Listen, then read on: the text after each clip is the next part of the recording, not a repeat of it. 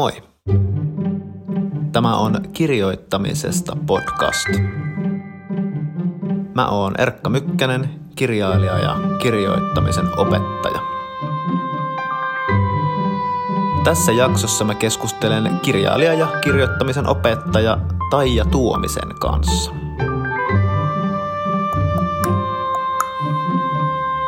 Kiva kun oot siellä. Joitain asioita pitää hautoa ja kypsytellä. Näin sanoo Taija Tuominen meidän keskustelussa. Ja Taija tietää kyllä, mistä puhuu. Vuonna 1962 syntynyt Taija on kirjoittanut kaksi romaania. Ensin Tiikeri Hain, joka ilmestyi vuonna 2000 ja sitä kirjaa Taija kirjoitti kymmenen vuotta. Ja hänen seuraava romaani on nimeltään Kuningas Koopra ja se ilmestyikin sitten heti 19 vuotta myöhemmin. Molemmat Taijan romaanit käsittelee pohjimmiltaan samaa asiaa, eli selviytymistä lapsuuden aika helvetillisistä olosuhteista. Tiikerihai on karu ja armoton kirja. Se kertoo maalaistalossa kasvavasta Elisasta, jonka äiti pahoinpitelee ja uhkailee itsemurhalla ja tekee jatkuvasti erilaisia sadistisia temppuja. Se on jopa niin kuin groteskiuteen asti ankara kirja. Siinä eritteet lentää ja susi on sudelle susi eikä mitään toivoa oikeastaan ole. Kirja on täynnä pituutusta ja sen tulkintoja ja lohtua pakeneva tyly, tyly maailmankuva herätti aikanaan aika paljon kohua. No Kuningaskoopra, joka tosiaan ilmestyy lähes 20 vuotta myöhemmin, vuonna 2019, niin se on Tiikerihain eräänlainen sisarkirja. Tai voisiko jopa sanoa, että ikään kuin sen lempeä äitikirja. Kuningaskoobrassa ei enää ole Elisaa, vaan kertojana on aika lailla Taija Tuominen itse. Sama lapsuus on yhä taustalla, mutta nyt näkökulma on siinä, että miten siitä kaikesta lopulta selvittiin. Kuningaskoopra on aika valoisa ja lohdullinen kirja, mutta se on sitä toisaalta musta myös semmoisella aika raikkaalla, jopa yllättävällä tavalla. Sen tyyli on ihan yhtä suoraa ja rehellistä kuin tiikerihaissakin ja anteeksi pyyntöä tai antoa ei välttämättä ole luvassa. No, mä tapasin Taijan Pentin kulmien esikoiskirjaseminaarissa 2015, kun mun oma esikoiskirja tuli ja Taija teki muhun heti vaikutuksen just tällä valoisella persoonallisuudellaan, joka ikään kuin väistämättä asettuu vasten sitä niin kuin tietoa hänen taustastaan. Taija ei tietenkään ole mikään pyhimys, mutta useimmat, jotka hänet on kohdannut, niin puhuu jotenkin siihen sävyyn, että hitto kun se Taija on vaan niin inspiroiva ja ihana tyyppi. Ja tämä Taijan tämmöinen ilosanoma näkyy etenkin kirjoittamisen opettamisessa, josta me puhutaan myös lopuksi – Taija on opettanut kirjoittamista vuosikymmenet ja hän on muakin auttanut siinä alkuun. Nimittäin kun mä aloitin Laajasalon opistossa opettajan hommat muutama vuosi sitten, niin mä tein sen ihan täysin puskasta ilman, että mulla oli käytännössä mitään opetuskokemusta. Ja sitten mä laitoin heti Taijalle viestiä vähän paniikissa, että voinko mä tulla käymään sun luona, että voisit sä kertoa mulle, että mitä aluksi esimerkiksi voisi tehdä. Ja mä menin sitten Taijan luo Hämeenlinnaan, jossa mua odotti pöytä, johon Taija oli ostanut erilaisia leivoksia. Ja me juotiin kahvia ja syötiin niitä leivoksia ja Taija kertoi mulle, että kannattaa aloittaa puhumalla kirjoittamisen esteestä. Esimerkiksi perfektionismista ja huonouden pelosta. Taija luetteli niitä mulle siinä ja sanoi, että kun ne tuo esiin ja ne käsitellään vähän niin kuin siitä pois alta ja sen jälkeen kirjoitetaan, aloitetaan yksinkertaisilla harjoituksilla, niin homma toimii. Ja niin mä oon sen jälkeen tehnyt ja homma on toiminut. Ja tämän meidän keskustelun lopuksi tai ja muuten antaa myös kolme kirjoitusharjoitusta teille podcastin kuulijoille. No mutta, mä halusin keskustella Taijan kanssa hänen koko kirjoittajan tiestään, just näistä varjoista ja valoista ja siitä, että miten hän on päätynyt lohduttomista oloista suomalaisen suonlaajalta kirjailijaksi ja kirjoittamisen opettajaksi, joka tuntuu uskovan ihan häkellyttävän vastaan sanomattomalla energialla kirjoittamisen pelastavaan merkitykseen.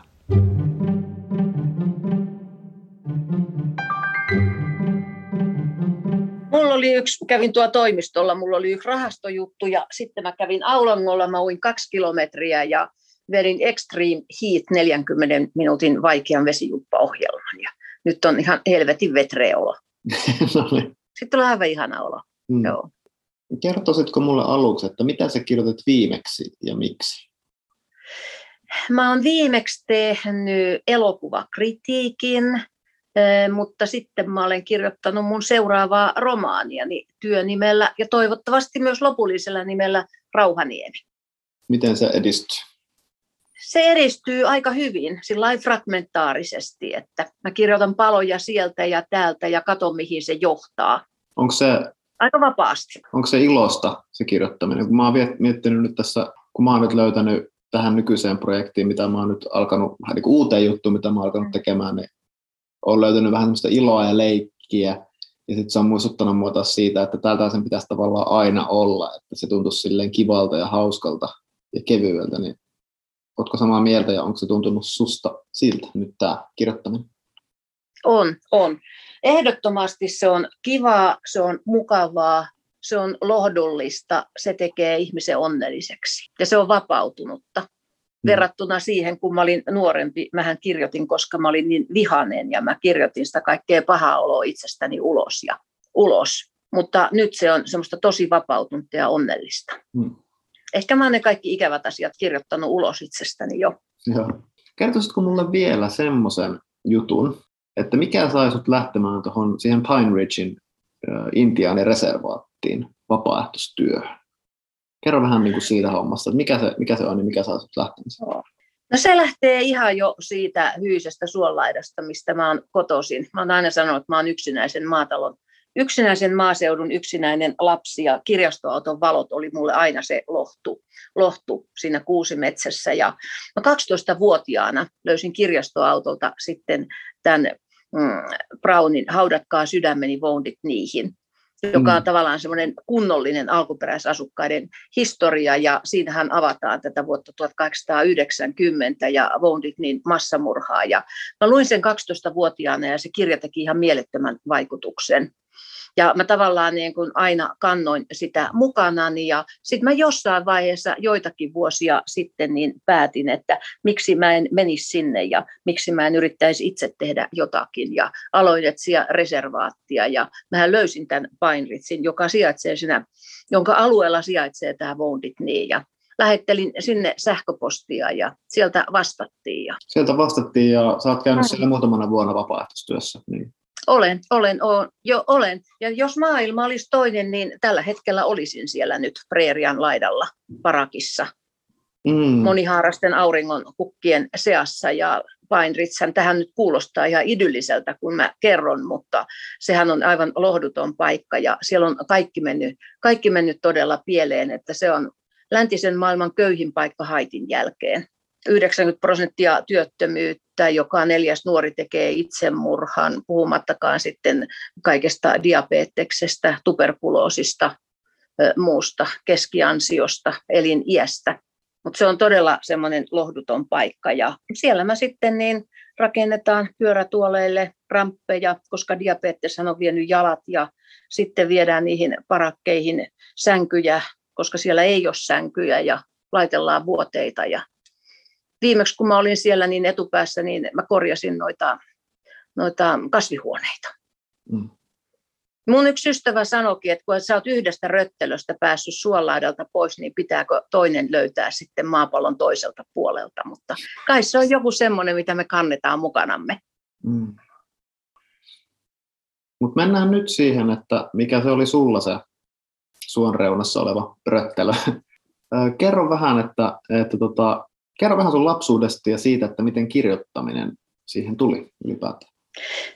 Kirjoittaminen on aina ollut mulle se lohtu ja musta, mä oon sanonutkin, että tota, mä oon itse löytänyt kirjallisuus, kirjallisuusterapian, koska jonkun vanhempieni hirvittävän perheriidan jälkeen, niin mä oon Pirtin nurkassa voipaperille kirjoittanut elämäni ensimmäisen runon juuri lukemaan oppineena. ja kirjoittamaan oppineena haparoivalla käsialalla. Itse asiassa runo on vielä tallellakin ja se päättyy sanoihin, että kai luulivat elon olevan pumpulia. Ei, ei, se on murheiden maa. Mm. Mulla on vielä uimisesta niin hiki, että mulla menee rillit huuruun leikkaan. leikkaan pois, kun just kiskoin uikkarit päältäni. Mutta siis se oli tavallaan metsä, luonto, eläimet, eh, kirjoittaminen, kirjat, se oli se lohtu ja pelastus, se toinen maailma. Mm. No miltä se sitten oli lohtu ja pelastus? Jos on sun kirjoja Tiikerihaita ja Kuningaskobra lukenut, niin, niin tota, varmaan niin kuin olettaa, että, että olot oli niin kuin aika karut ja että tota, mm. niin, äh, tuli turpaan niin kuin vanhemmilta ja tämän tyyppistä meininkiä, niin missä määrin sinusta ylipäätään luontevaa niin kuin puhua siitä, että millaista oikeasti oli lapsena ja mikä on niin kuin sitä kirjojen maailmaa, joka on vähintäänkin tyyliteltyä tai etänytettyä tai niin kuin fiktiivistä?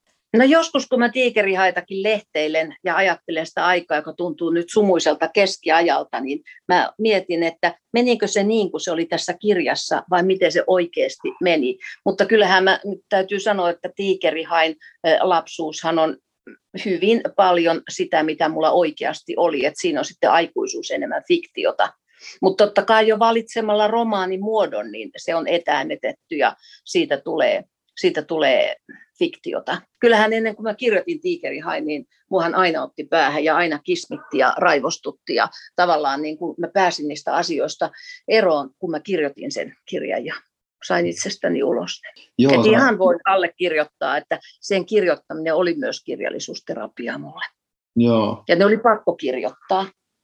Kuningaskouprassa sä, sä kirjoitat näin, että, että ennen kuin kirjoitin Tiikerihain, minua vitutti aina. Sen jälkeen ei ole Joo, mitään ei. vituttanut. Kaikki surut, kaikki, ja sitten sä sanot, että no, nyt mä puhun susta. Mä, mm. musta ei ole musta ei tunnu suoraan sanottuna väärältä puhua sinusta, kun mä puhun kuningaskoopran kertoista. Mä ajattelen, että se on kyllä taide. No niinhän minä olenkin.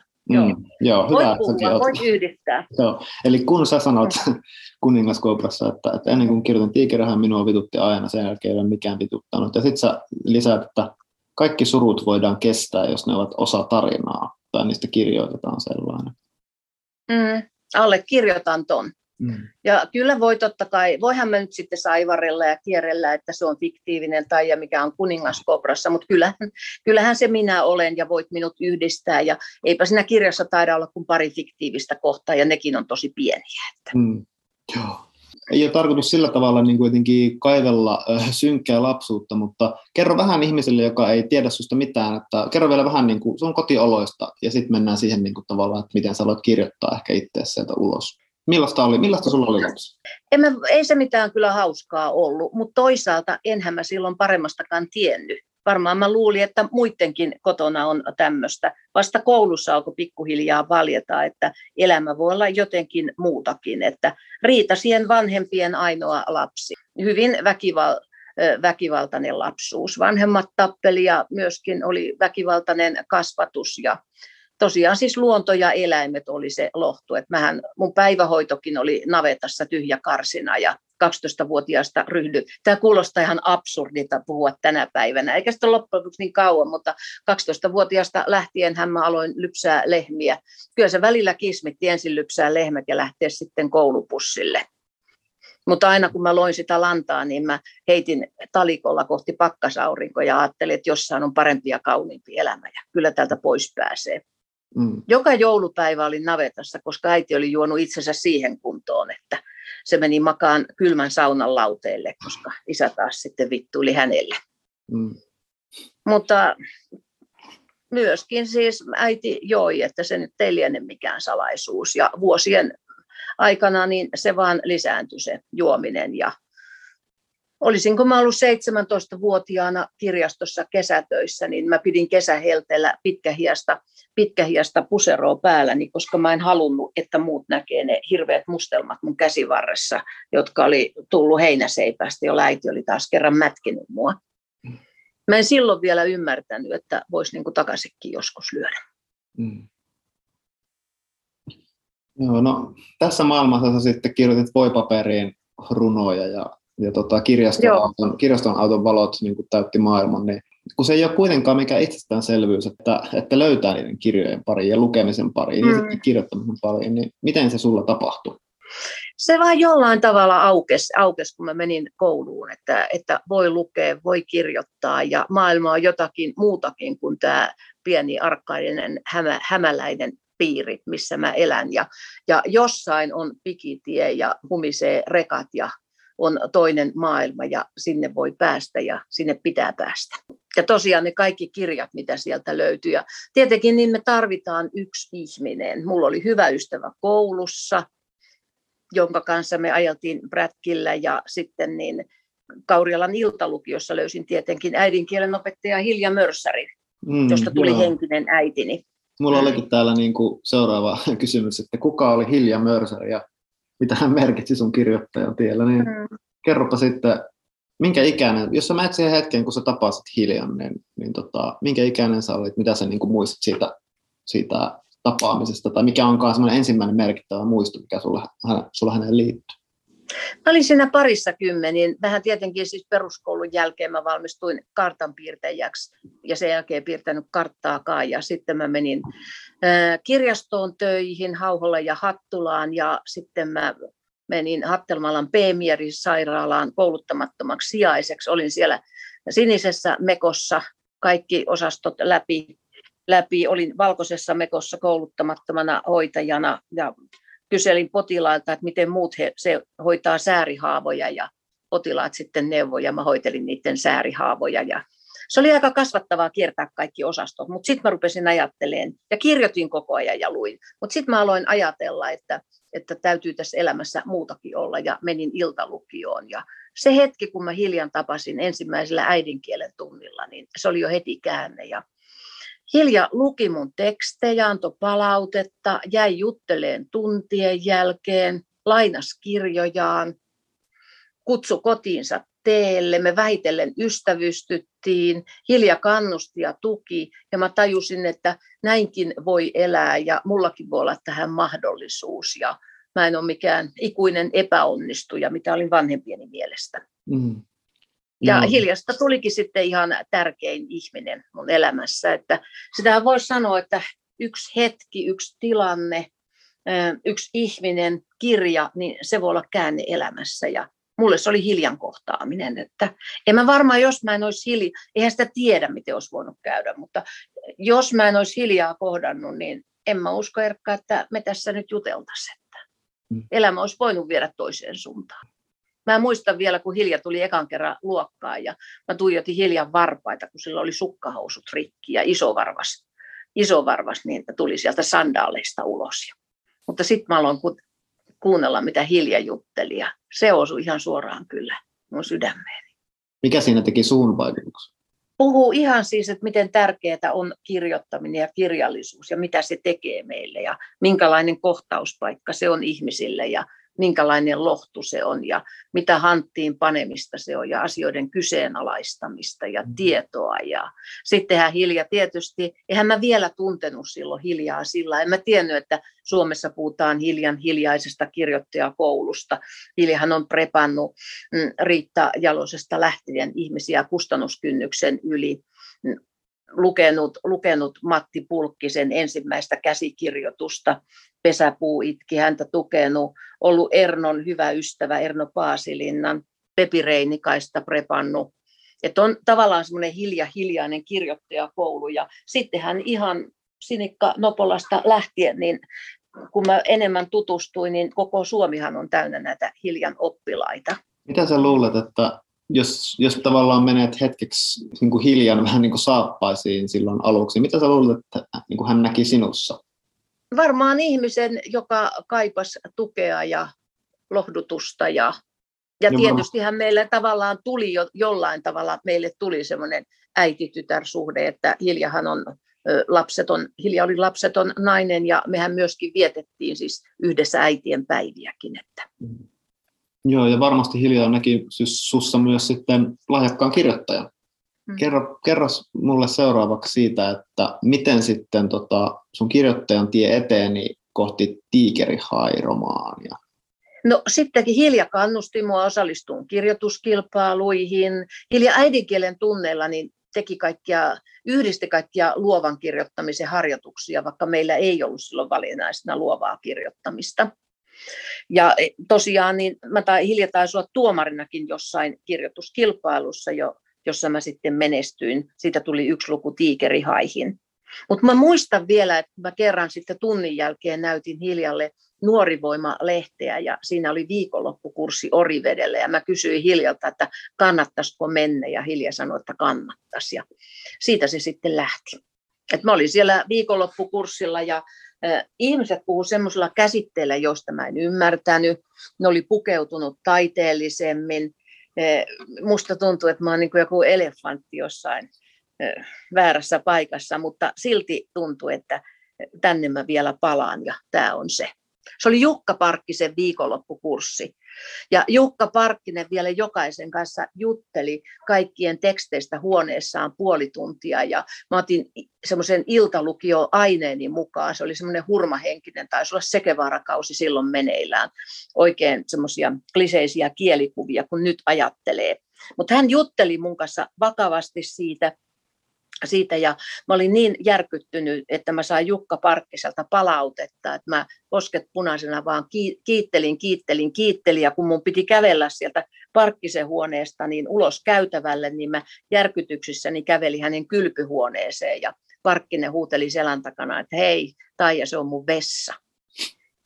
Hiljan kohtaaminen on tärkein käänne ja tämä oli sitten se toiseksi tärkein käänne, ensimmäinen viikonloppukurssi.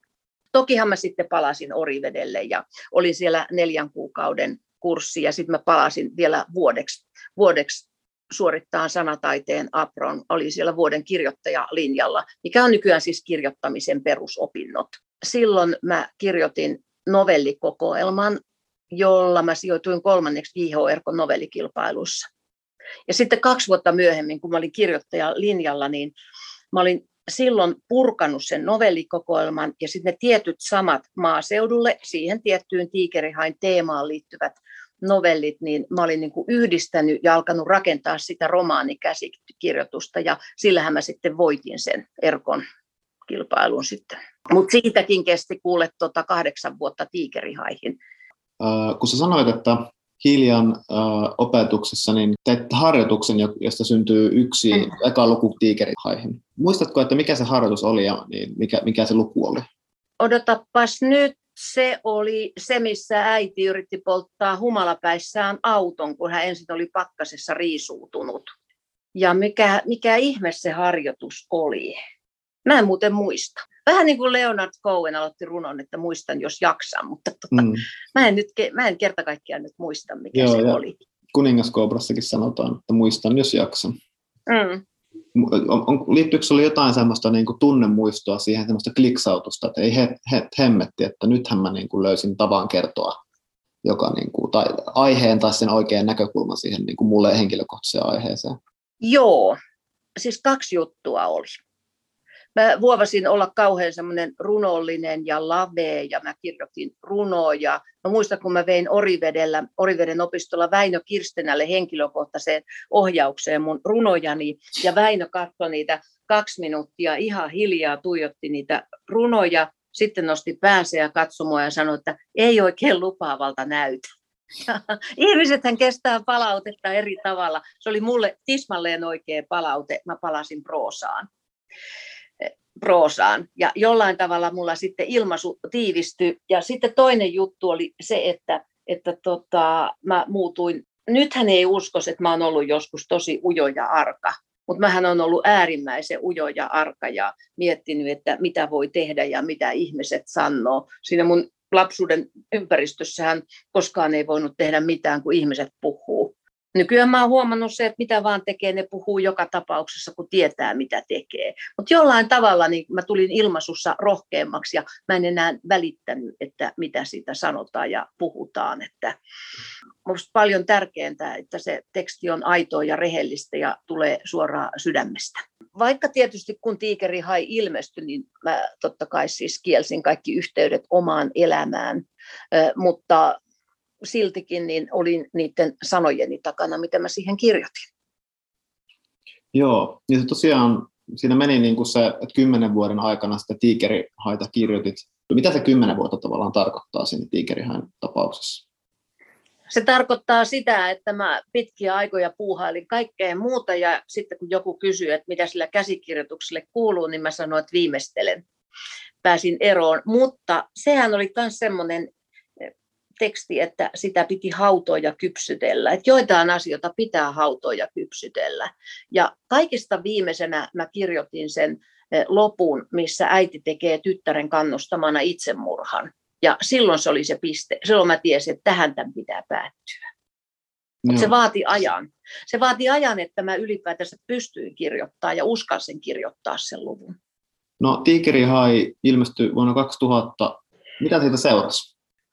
No siitä seurasi melkoinen mediamylläkkä monin tavoin, että, että tota, se oli ihan hirveästi esillä monessa paikassa. Arvost... No se oli tietenkin sitä aikaa, kun lehdissä oli arvostelujakin eri tavalla kuin nykyään on, eikä kierrätetty samoja arvosteluja ja totta kai blogeja ei ollut silloin. Mutta siitähän kirjoitettiin ihan valtavasti ja se oli televisiossa ja mä olin vappuna televisio-ohjelmissakin ja mun kustannustoimittajakin sanoi, että vaihda välillä vaatteita, älä ole aina siinä punaisessa nahkatakissa, että oot liian koviksen näköinen ja, ja tota, se herätti siis puolesta ja vastaan. Ennen kaikkea se ui ihmisten tunteiden pesään että ihmiset, jotka tunsi jollakin tavalla sen samanlaisen maailman, niin e, löysi sen. Ja kyllähän mä nyt sain kaikenlaista, että taisi olla etelä, olisiko karjalaisen kolumnissa, niin kun mä olin vappuna Kakenpesulassa, niin sinne taisi sitten... siis? Eikä, etkä missään pesulassa? TV-ohjelma Kakenpesula, joo, TV-ohjelma, semmoinen kirjallisuusohjelma oli tai kulttuuriohjelma, niin mä olin siinä, niin sinnehän kolumnisti kirjoitti, että tämmöisten pikkutaajojen tiikerihait minä käytän mieluiten vessan pesemiseen, on sekin keino päästä julkisuuteen. Kun taas sitten Lapin yliopistoisen keskussairaalan psykiatrian osastolta sain hoitajalta pitkän kirjeen, joka kiitti kirjasta ja kertoi, että heidän potilaansa tulevat näiden tiikerihain maailmoista, että on todella hyvä, että olet tällaisesta kirjoittanut. Ja mä mm. sain ihan valtavasti kirjeitä, viestejä, puhelinsoittoja.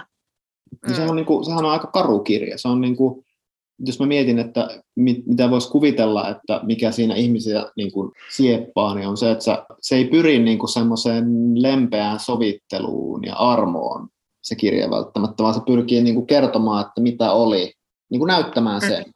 Ja sitten mm. niin kuin, ja sitten vielä loppu on niin kuin aika just niin kuin se tuossa kerroit, että sit se päättyy siihen niin kuin äidin itsemurhaan, jota tytär katselee, ja sitten se on, niin kuin, se on niin kuin tässä. Niin mitä sä siitä kirjasta nyt? Kaipasko se enemmän valoa, niin kuin, vai oliko se just, että se piti just siinä vaiheessa just kirjoittaa just semmoinen kirja? Piti, se piti silloin. En mä tänään kirjoittaa sellaista kirjaa. Nyt kun mä jo tänä päivänä lehteilen sitä kirjaa, mä ajattelen vielä, että Herra Jumala, mitä mä oon kirjoittanut.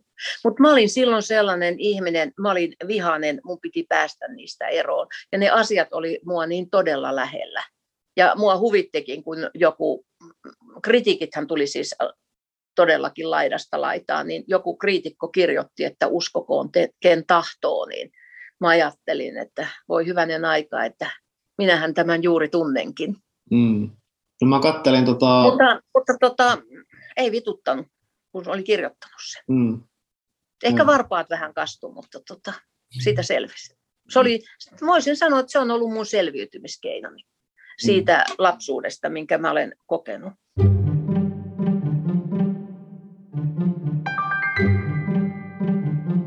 Ja otetaan tähän väliin pieni mainostauko. Kirjoittamisesta podcastia sponsoroi Storytel ja jos et ole vielä hommannut itselle sitä kuukaudeksi ilmaiseksi, niin ei muuta kuin osoitteeseen storytel.com kautta kirjoittamisesta. Jos olet uusi käyttäjä, niin sieltä sen saat. Viime jaksossa mä annoin vinkin siitä, että äänikirjoja kuunnellessa kannattaa etsiä itselleen sopiva kuuntelun nopeus. Mä suosittelin jopa 1,75 kertaista nopeutta. No tää jakoi Instagramissa mielipiteitä aika lailla. Jotkut piti mun tapaa kuunnella nopeutettuna todella häiriintyneenä toimintana ja yksi taas kommentoi, että jos se olisi mahdollista, niin hän kuuntelisi vielä tuplan nopeuttakin nopeammin. Eli meistä on moneksi. Mutta seuraavaksi taas yksi vinkki äänikirjan kuuntelijoille. Se kuuluu näin. Jos ajatus alkaa kuunnellessa harhailla, niin kelaa taaksepäin. Moni kokee, että äänikirjojen kuuntelu on hankalaa, koska ajatus alkaa harhailla ja sitten on jotenkin mukaan vaikea mennä taaksepäin. Mutta mä väitän, että tämä ei ole sen isompi ongelma kuin paperikirjaakaan lukiessa. Mulle käy ainakin myös paperikirjan kanssa niin, että ajatus harhailee ja sitten mä joudun palaamaan takaisin, kun mä oon lukenut eteenpäin ikään kuin automaatiolla. Mutta miten tämä takaisin kelaus sitten käytännössä storytellia käyttäessä toimii, niin siinä on se kohta, jota voi painaa, jotta lukeminen menee 15 sekuntia taaksepäin. Ja ongelmana tässä voi olla, että se on vähän vaivalloista tietenkin kaivaa vaikka kävelyllä se puhelin taskusta ja avata se ja niin edelleen. Siksi vastaus löytyy ainakin mulla kuulokkeista. Mä käytän itse AirPodeja, eli siis näitä Applen langattomia kuulokkeita, ja niihin voi puhelimesta asentaa ominaisuuden, jossa napauttamalla kuuloketta kaksi kertaa sormella.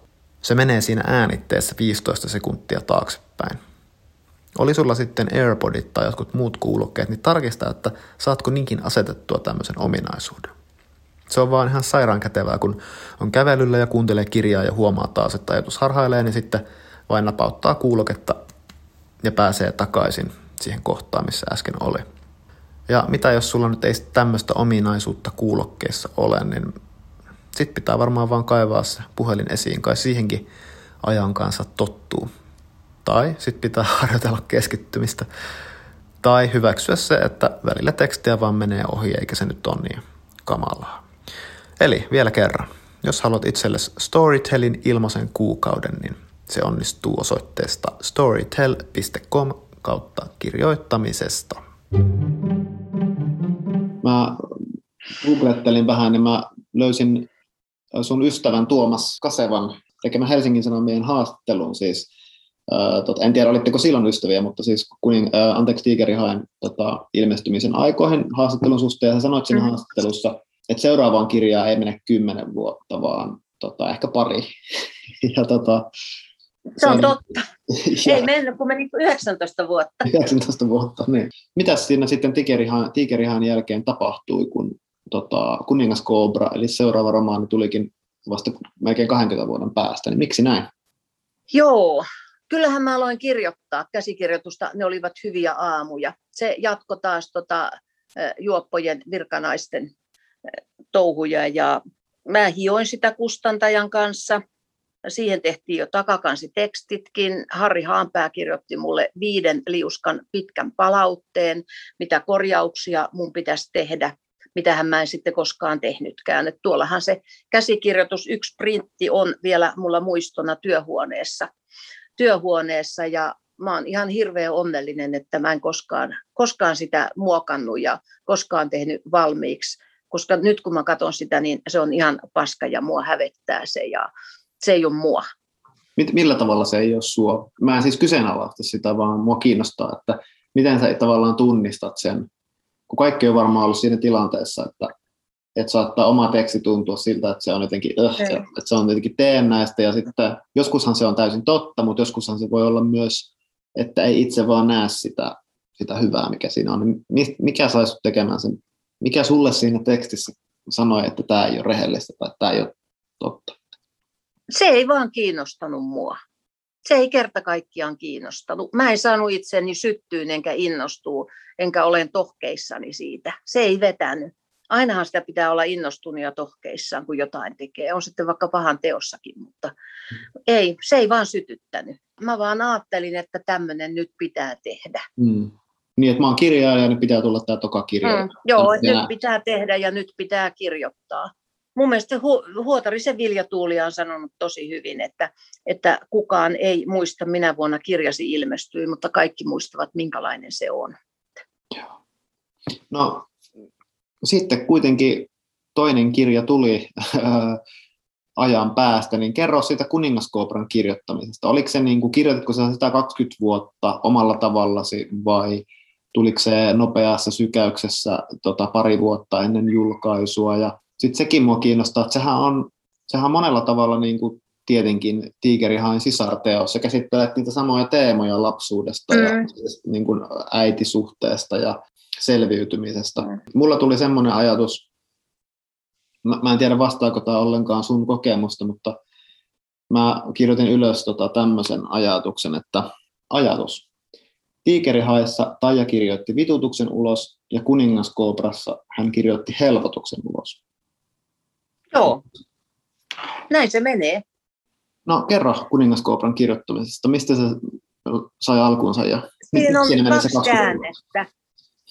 Se on kaksi käännettä noin kymmenisen vuotta sitten. Äiti poltti kotitalo hauholla syksyisenä päivänä se roihus taivaalle. Se nyt ei ole mikään salaisuus, koska Hämeen Sanomissa oli jättimäinen värikuvakin siitä vielä ja talon raunioista ja valtavan runollinen kuvateksti, jossa luki, että eh, rintamamies talo paloi maan tasalle pitkän ja yksinäisen tien päässä. No se ei ollut mikään tragedia mulle, että se palo, se oli minusta parasta, mitä oli vuosiin tapahtunut, koska vihdoinkin pääsi siitä eroon, eh, eroon ja ei ikinä tarvitse niitä vinttejä ja papereita setviä ja, ja loppuu se kaikki talo, talolla ja kaikella kiristäminen. Mähän on elänyt siis lapsuuden, jossa kiristetään ihmisiä milloin, milläkin rahalla, materiaalilla, väkivallalla, ikuista, ikuisella kiristämisellä. Joka tapauksessa siitä pääsi eroon. Se oli musta ihan mahtava. Ja sitten toinen kään, se palannut talohan kulkee siis kuningaskoprassa, niin kuin Woundit niikin haukkana mukana. Mutta toinen sitten elämäni kovin paikka oli tietysti, kun Hilja kuoli. Ja tota, se oli mulle ihan kauhea paikka. Kohta mä alan, jos mä pitkään vielä puhun tästä, niin mä alan taas itkeä. Ne aina palaa ne asiat. Varmaan vielä kuule kymmenen vuoden päästäkin, kun mä puhun hiljan kuolemasta, niin se palaa. Jalosen oli sanokin mulle, että itkittää ja kappelissa niin äänekkäästi jossakin vaiheessa, kun mä ulvoin siinä arkun vieressä. Mutta se oli mulle sellainen, oli sanoi sen siis lempeästi. Me Riita ja Ollin kanssa oltiin yhdessä tuettiin toisiamme. Mutta tota, hiljan kuolema oli myös sitten se toinen. Ja siitä näin, nämä kaksi asiaa laukasen ja multa alkoi syntyä tekstiä ja, tekstiä ja se tuli hyvin, hyvin vapautuneesti. Ja miksi kuningaspoprosta tuli siis autofiktiota. Mä halusin omistaa sen hiljalle, mä halusin hilja laittaa siihen omalla nimellään nimellään ja mä halusin kirjoittaa myös siitä, että miten kirjallisuus ja kirjoittaminen niin voi pelastaa ihmisten elämän ja voi olla lohtu. Erkka, nyt teemme enää uinnin takia rillit huuruu ja vesijumpan takia, vaan nyt rupeaa jo pyyhkiin kyyneleitäni täällä. Mennään kuule tunnetilasta toiseen tässä. Joo. Tämä on kirjoittaminen tätä ja kirjallisuus. Hmm. No kerro siitä kirjo- kuningaskobran kirjoittamisprosessista. Siinä on hirveän mielenkiintoinen rakenne musta siinä kirjassa, koska kun siinä ei ole se varsinaista semmoista juonta, vaan se niin kuin, mm. siinä on lukuja, ja hirveän luontevasti liikut ajasta ja paikasta toiseen ja muistoihin ja näin. Se, se tuntuu niin kuin semmoiselta elävältä, hengittävältä organismilta, jossa on kuitenkin jatkuva jännite ja tietenkin toistuvia elementtejä ja ja näin, niin miten tuommoisen rakenteen löytää? Miten sä löysit sen sille sun sanottavalle?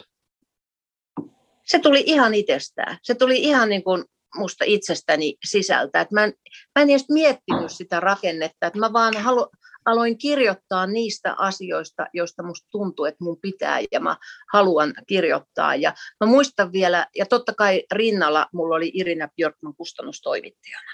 Et alun alkaenhan tämä koko juttu mennään, mäkin menen nyt joitakin asioita taaksepäin. Koko juttu lähti siitä, että mä olin mukana tämmöisessä Simukansalla ja Marika Riikosen Tammelle toimittamassa novellikokoelmassa kuin Marilyn Marilyn tarinoita ikonista ja ihmisestä. Ja tämä on siis novellikokoelma, jossa kaikki novellit liittyy Marilyn Monroehen. Ja tämä ilmestyi vuonna 2017. Ja Marika ja Salla pyysi mua mukaan ja mä kirjoitin tähän novellin, eh, olen aina halunnut ajaa avoautolla läpi Amerikan, joka kertoo siis, tämä novellihan kertoo Marilyn Monroin viimeisestä kaoottisesta viikonlopusta Kalnevassa Lake Tahoella hyvän ystävänsä Frank Sinatran kasinolla. Se oli se viikonloppu, jolloin hänen paras ystävänsä käänsi hänelle selkänsä. Ja hän kuoli sitten seuraavalla viikolla. Totta kai siis tiettyihin faktatietoihin pohjautuen, niin mä kirjoitin tämän novellin. Ja pitkästä aikaan tuntui aivan ihanalta kirjoittaa jotain tällaista. Sitten tämän jälkeen Tammesta Hannu Harju soitti ja kysyi, että onko sulla jotakin muuta tekstiä, että hän lukisi mieluusti. Ja mä olin silloin alkanut itsekseni hahmotella kuningaskopraa. En mä tiennyt vielä, että sitten tulee kuningaskopra, mutta mä olin sen ensimmäisen luvun jo kirjoittanut ja olin jo tehnyt toisenkin luvun. Mä vaan aloin itsekseni kirjoittaa ja katsoin, että mihin tämä johtaa. Mulle ehkä sopii parhaiten just tämmöinen kuin liiallinen juonivetoinen kirjoittaminen. Ja mä lähetin sitten Hannulle sen alun ja Hannu innostui ja sanoi, että kirjoita lisää, anna tulla.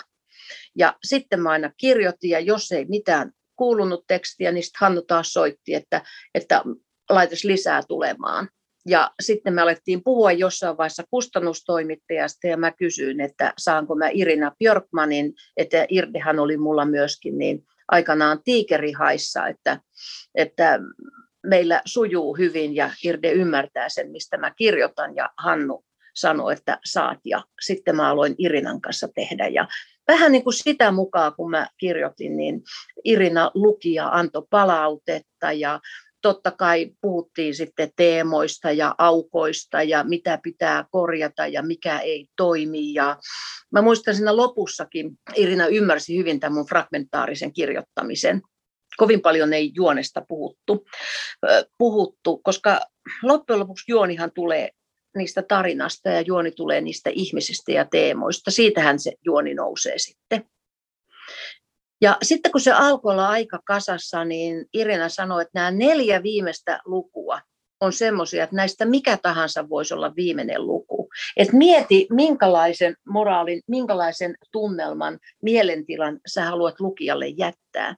Ja laita mulle nyt versio, mihin sä oot laittanut sen viimeisimmän luvun. Ja mä laitoin just nää, tämän luvun, mikä päättyy kirjastoautoon. Tässä on Wounded Knee ja sitten tullaan sinne hämäläiselle saviseen kylään ja tulee ne kirjastoauton valot. Saanko mä lukea tämän? Lue, kiitos. Viimeisen sivun verran. Mä halusin nimenomaan päättää sen tämmöiseen tunnelmaan. Reservaatissa on hyvä olla, vaikka se on Amerikan köyhin ja lohduttomin paikka.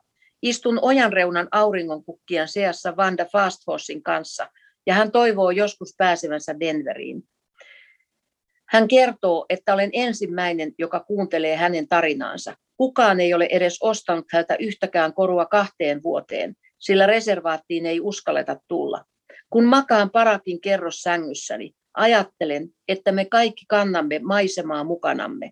Laajoja soita, sumuisia kynnöspellon laitoja. Frank Sinatra kertoi Las Vegasin kristallikruunujen alla Hobokenin slummeista, jotka seurasivat häntä kaikkialle. Ne seurasivat, vaikka hän pääsi joen toiselle puolelle unelmiensa Manhattanin valoihin ja Lake Tahoen kirkkaana auringossa pärskyvään veteen. Ehkä minäkin kannan sitä palannutta rappiotilaa, maantasalle palannutta mörskää. Joskus oli pimeä kuusimetsä ja lähestyvän kirjastoauton valot. Ne jumalaiset ja pelostavat valot heijastivat yli valtamerten. Se kurainen ja tasainen kylä jäi kauas taakse ja lopulta himmeni taivaanrantaan, kun kirjastoauton valot kaartuivat koko maapallon ylitse. Ne kertoivat, että kaikki on mahdollista. Sinulla on kaksi tärkeää päivää elämässä. Päivä kun synnyt ja päivä kun ymmärrät miksi. White Eagle jatkaa ja edelleen kyyneleet virtaavat hänen poskillaan. Sitä minun ei tarvitse kirjoittaa ylös. Muistan sen aina. Ja mm. tämän mä niin kuin halusin ottaa siihen loppuun, mutta tähän rakentui sillä että mä yhdistelin palasia ja sitten kun sä kysyit Erkka tuosta, että miten nämä takaumat, että tässähän niin kuin liuutaan nykyhetki, takauma, nykyhetki, ei ehkä nykyhetki, joku menneempi, niin se oli jännä, että luvun kaksi kohdalla niin Irina sanoi, että sä oot käyttänyt tämmöistä ruotsalaista proosaa, ja mä kysyin Irinalta, että mitä ihmeen ruotsalaista proosaa, niin Irina sanoi, että tämä ei varmaan löydy mistään näistä kirjallisuuden tutkimuksen kirjoista eikä kirjast, kirjoittamisoppaista, mutta kustantomossa käytetään termiä ruotsalainen proosa. Ja se tarkoittaa sitä, että aikatasot on yhtä aikaa. Et, mm, eihän mekään ajatella tässä, että no niin, nyt, nyt olen nykyhetkessä ja kohta tulee sitten pitkä takauma, olen menneessä, vaan meidän päässä on koko ajan nämä kaikki aikatasot ja tajunnan virta, jotka risteilevät. Ja jollain tavalla niin mulle tuli tekstiin tämä, enkä mä edes itse ajatellut sitä, vaan se lähti tulee. Mä en tehnyt mitään kaavioita, että mikä tulee nyt ja mikä nyt, vaan se tuli ihan itsestään, niin mulla nämä aikatasot alkoi mennä näin. Koska ne varmaan on mun päässäkin tällainen. Kuningaskooprassa on musta niin kuin myös mielenkiintoista se, kun meillähän tavallaan meidän kulttuurissa on tavallaan semmoinen perustarina tai semmoinen narratiivi, että on ihminen, ihmisellä on tapahtunut ikäviä asioita ja sitten se selvittää ja ratkaisee niitä ja sitten siihen tosi olennaisena kuuluu niin kuin tavallaan anteeksi anto.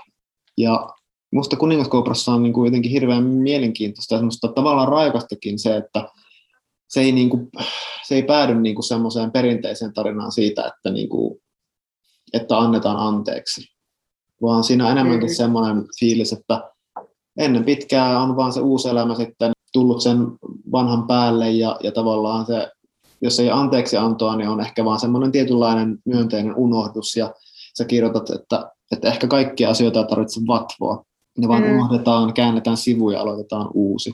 Ehkä jotkut muistot ovat liian hirveitä muistettaviksi. Muistan, jos jaksan.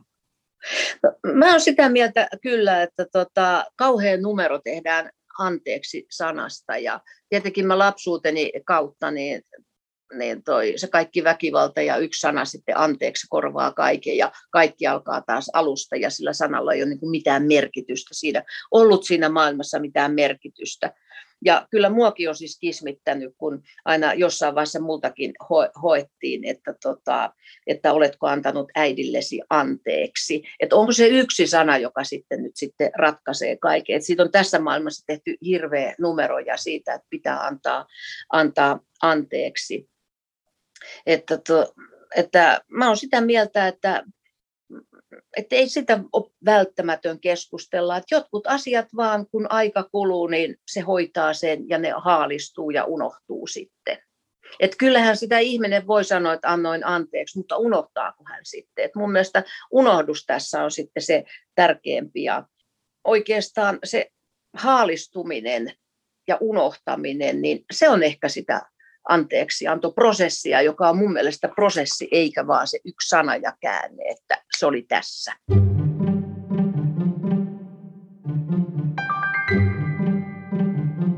No, sitten mä haluaisin kysyä sulta kirjoittamisen opettamisesta. Sä sanoit tota, aiemmin, kun kerroit Hilja Mörseristä, että, että lukemattomia ihmisiä, jotka on ollut hänen, hänen niin kuin hiljaisessa kirjoittajakoulussa. Mm. Niin faktahan on se, että, että Suomi on myös täynnä ihmisiä, jotka on ollut sun kirjoittajakoulutuksessa nyt jo, niin kuin jo vuosikymmeniä. Sä oot ollut mulle niin kuin semmoinen esikuva, hahmo, ja, ja tota, tiedän, että, että niin kuin lukemattomille muillekin. Ja, ja jotenkin niin kuin, kun mä mietin sua niin kuin opettajana, niin sitä leimaa se sun olemusta jotenkin semmoinen niin kuin pohjaton niin kuin optimismi ja anteliaisuus mm. ja semmoinen niin kuin ilo. Ja se on musta vaan hirveän mielenkiintoista, kun ottaa huomioon sen, että sä oot elänyt lapsuuden, jossa sulle ei sitä tarjottu. Mä, mm. Näin mä ainakin olen kokenut. Niin mistä se on sulle tullut? niin, kuin? niin en mä tiedä. Mä uskon, että hyvä tuottaa hyvää ja uskon siihen sana, sanontaan, että kun annat toiselle ruusun, sen tuoksu jää käsiisi. Ja siihen mä uskon. Mutta mm. mistä sä sen keksit? En mä tiedä. Mä oon itse saanut niin paljon kirjoittamisen se, että mä oon itse opiskellut kirjoittamista ja kohdannut hyviä ihmisiä ja se on merkannut mulle niin paljon. Ja sitten tota, mä uskon ja toivon, että mä voisin taas puolestani jotakuta toista auttaa ja aina tulee hyvä olo, kun joku löytää semmoisen oman tiensä ja sen oman juttunsa. Tuleeko sulle opettajana koskaan semmoinen olo, että ah, taas nämä samanlaiset tyypit ja näillä on nämä samat jutut ja Että tuleeko sinulla ei. kyyninen? Ei, ei tule. Ei, tule ei, ei tule, ei tule. Ei tule, koska eihän kellään ole samanlaista ikkunaa tähän maailmaan, eikä kellään ole samanlaista tarinaa, ei kellään ole samanlaista mielikuvitusta, eikä samanlaista oma elämän kerrallisuuttakaan. Että siinä mielessä me ollaan kaikki ihan ainutlaatuisia, että, ja jokaisella on oikeus, ja, oikeus kertoa se, ja mitä paremmin sen oppii kertoo, niin sitä enemmän myös muidenkin maailmaa sitten avartaa. Ja eihän tietenkään kaikista tule kirjailijoita, mutta ei se ole tarkoituskaan, että, että jokaisella on omat lähtökohdat ja tarkoitusperät. Sä oot opettanut kirjoittamista pitkään. Tulisiko sulle nyt spontaanisti mieleen joku kirjoitusharjoitus, jonka voisit tarjota kirjoittamisesta podcastin kuulijoille? Jaa, no joo. Mä annan, saanko mä antaa Erkka vaikka parikin harjoitusta? Todellakin. No ensimmäinen harjoitus voisi olla sellainen, että ota valokuva-albumi. Tai eihän meillä nykyään ole valokuva-albumeita, vaan selaa vaikka tablettia tai kännykkää ja nappaa sieltä joku valokuva. Sen ei tarvitse olla mikään sukukuva, se voi olla jostakin maisemasta, se voi olla ihan mistä tahansa, mutta tärkeintä on, että se kuva jollain tavalla niin kiehtoo sua ja se kiinnostaa sua. Mutta ota se valokuva ja kirjoita, mitä tapahtui ennen sitä valokuvaa. Onko se sitten viikko ennen, yksi päivä ennen, yksi tunti ennen, mutta mitä tapahtui ennen sitä valokuvaa? Entä sitten kuvassa? Sillä hetkellä, sinä päivänä. Kuvasta voit kirjoittaa sen kuvan ihan kokonaan auki, jos on ihminen, joka katsoo kuvan reunan yli, mitä hän siellä näkee. Mutta voit ottaa sitä kuvasta ihan joku yksityiskohdan tai tunnetilan. Ja sitten, mitä tapahtui sen kuvan jälkeen? Onko vuosi sen jälkeen viisi vuotta vai viisi sekuntia tai seuraava päivä? Tällä tavalla tulee ihan semmoinen kronologinen tarina ja näinhän voi vaikka elämänkerrallinen kirjoittaja tehdä elämäkertaan jokaisen luvun, mutta yhtä lailla niin tällä tavalla voi tulla ihan täyttä fiktiotakin. Tämmöistä mä ainakin suosittelisin. Mm. Ja sitten niin toisena harjoituksena niin kirjoita teksti, joka alkaa sanoilla muistan matkan. Se voi olla yksi konkreettinen matka, se voi olla monta matkaa, se voi olla matka itseen, matka toiseen ihmiseen, matka on ikuinen teema. Jyväskylän yliopistossa on tutkittu kirjoitusharjoituksia ja semmoiset harjoitukset, jossa on joku virikesana tai katkaistu lause, ne sysää sen tekstin jotenkin eteenpäin. Sitten mä annan vielä kolmannenkin. Nyt mä innostuin oikein. Mä annan kolmannen kirjallisuushan synnyttää kirjallisuutta. Me ei kirjoiteta minkään tyhjän päälle, vaan sen päälle, mitä on ennen meitä kirjoitettu.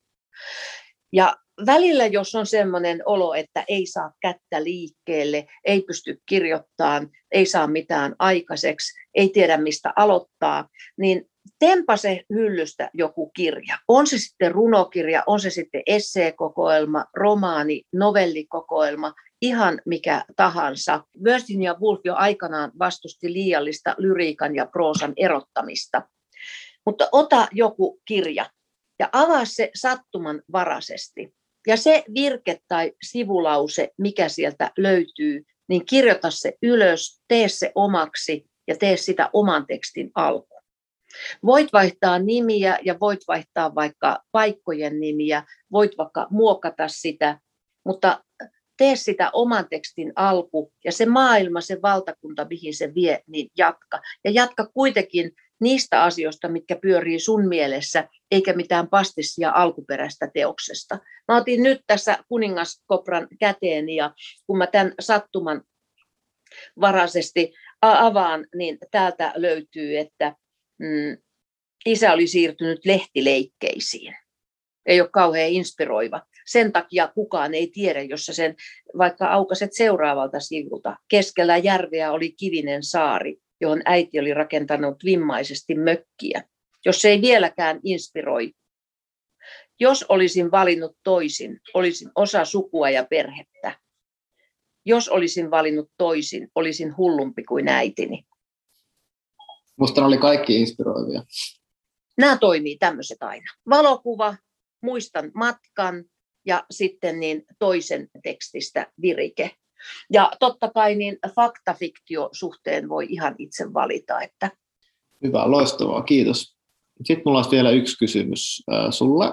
Etenkin nyt viime vuosina, kun äh, on paljon niin kuin autofiktiokirjoittamista, niin mm. ihmiset ainakin itse niin kuin, niin miettii paljon sitä, että, että tota, mikä on just se niin kuin fiktiivisen tekstin suhde oman elämän tapahtumiin ja näin, niin, niin tota, kerro mulle niin kuin vähän etäännyttämisestä, kun sä oot, sä oot kirjoittanut mm. tosi läheltä itseäsi, mutta se on sitten kuitenkin ollut fiktiota ja kuningaskobrassa ehkä vähemmän näin, mutta että miten niin kuin, minkä, millainen ty- työkalu etäännyttäminen on siihen, että et sitä omasta tekstistä saa otteen, että, että se ei ole niin väärällä tavalla lähellä itseä.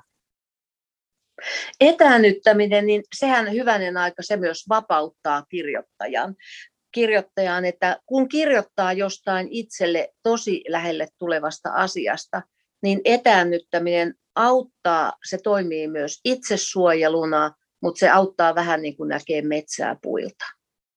Et etäännyttämisellä on monta merkitystä ja totta kai niin tärkeämpi kuin totuus on kaunokirjallinen teho, että etäännyttäminen on myös siinä puolessa. Ja vähimmillään etäännytys on sitä, että vaihdetaan ihmisten nimiä. Silloinhan tulee faktasta fiktiota. Että Susan Ruusunen käytti nimeä Vanhanen ja joutui oikeuteen, mutta Jari Tervo käytti nimeä Lahnanen eikä joutunut. Tai miksi Matti elokuvassa Mervi on Mirva ja inhottava manageri Mike Sierra on Nick Nevada. Ettei ne voi sanoa, että heitä kuvattiin, vaikka kaikkihan sen toki tietää. Mutta tätähän se etäännyttäminen on vähimmillään. Mutta parhaimmillaan se on ajatuksellista ja ajallista välimatkaa. Ja kyllähän etäännytys on sitäkin, että, että valitsee vaikka romaanimuodon, se voi olla lajimuunnos, Jyrki Vainonen, joka tekee suurrealistisia romaaneja ja novelleja, niin on itse luennossaan sanonut, että novellikokoelmassaan lasin läpi on novellipullo, jossa mies muuttaa konkreettisesti asumaan koskenkorvapulloon. Ja Jyrki on luennossaan sanonut, että siinä novellissaan käsittelee oman veljensä alkoholismia. Että vaikka mallina on totuus, niin todellisuus, niin siitä voi tehdä vaikka sadun, siitä voi tehdä science fictionin että lajin kautta voi etäännyttää.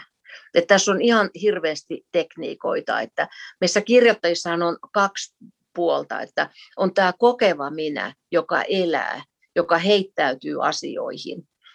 Ja sitten on taas se tarkkaileva minä, joka voi kokevan minän aineistolla tehdä ihan mitä tahansa, kärjistää, muuttaa, liiotella.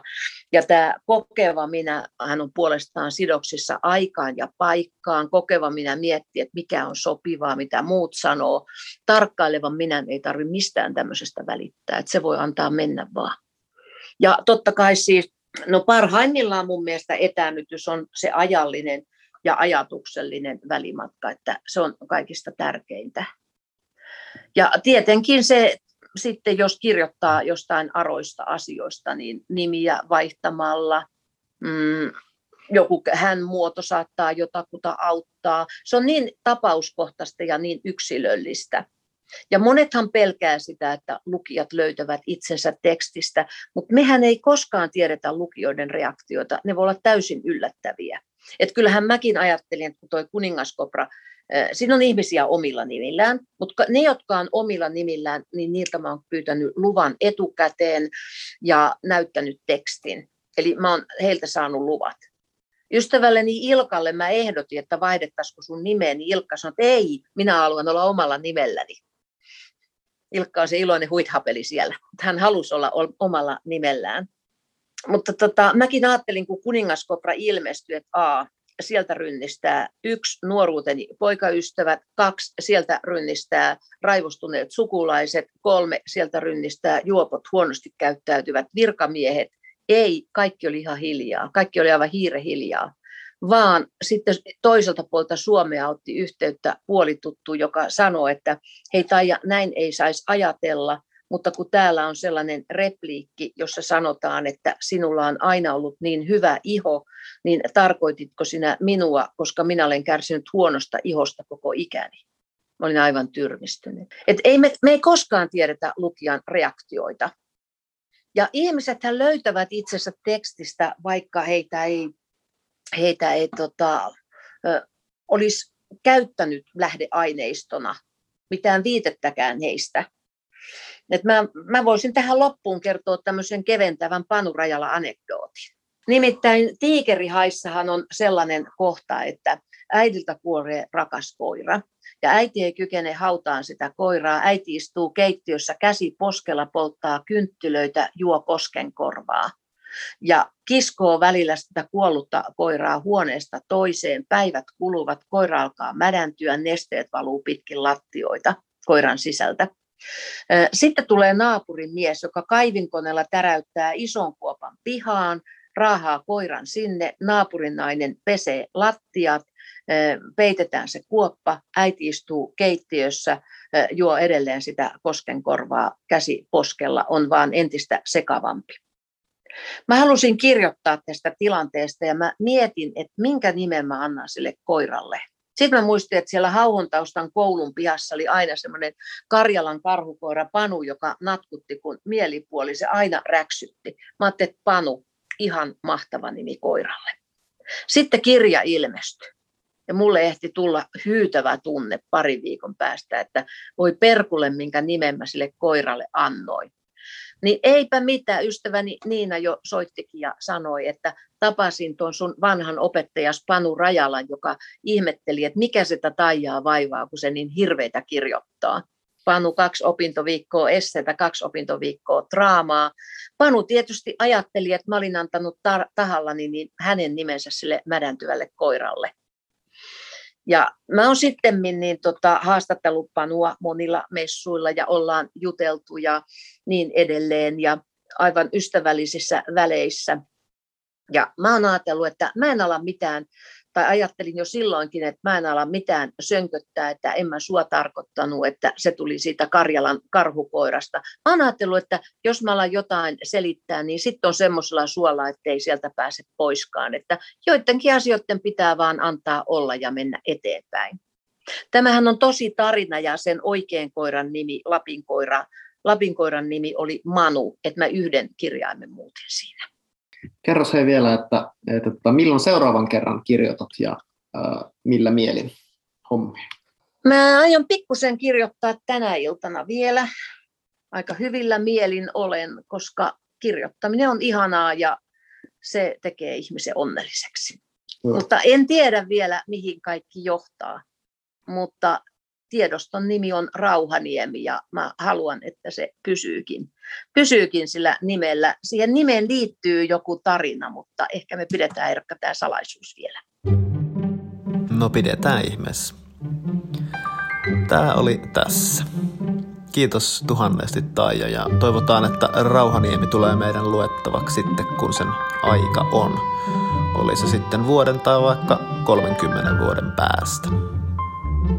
Kiva kun kuuntelit ja kirjoittamisesta podcast taas kahden viikon päästä. Tuorein kujein.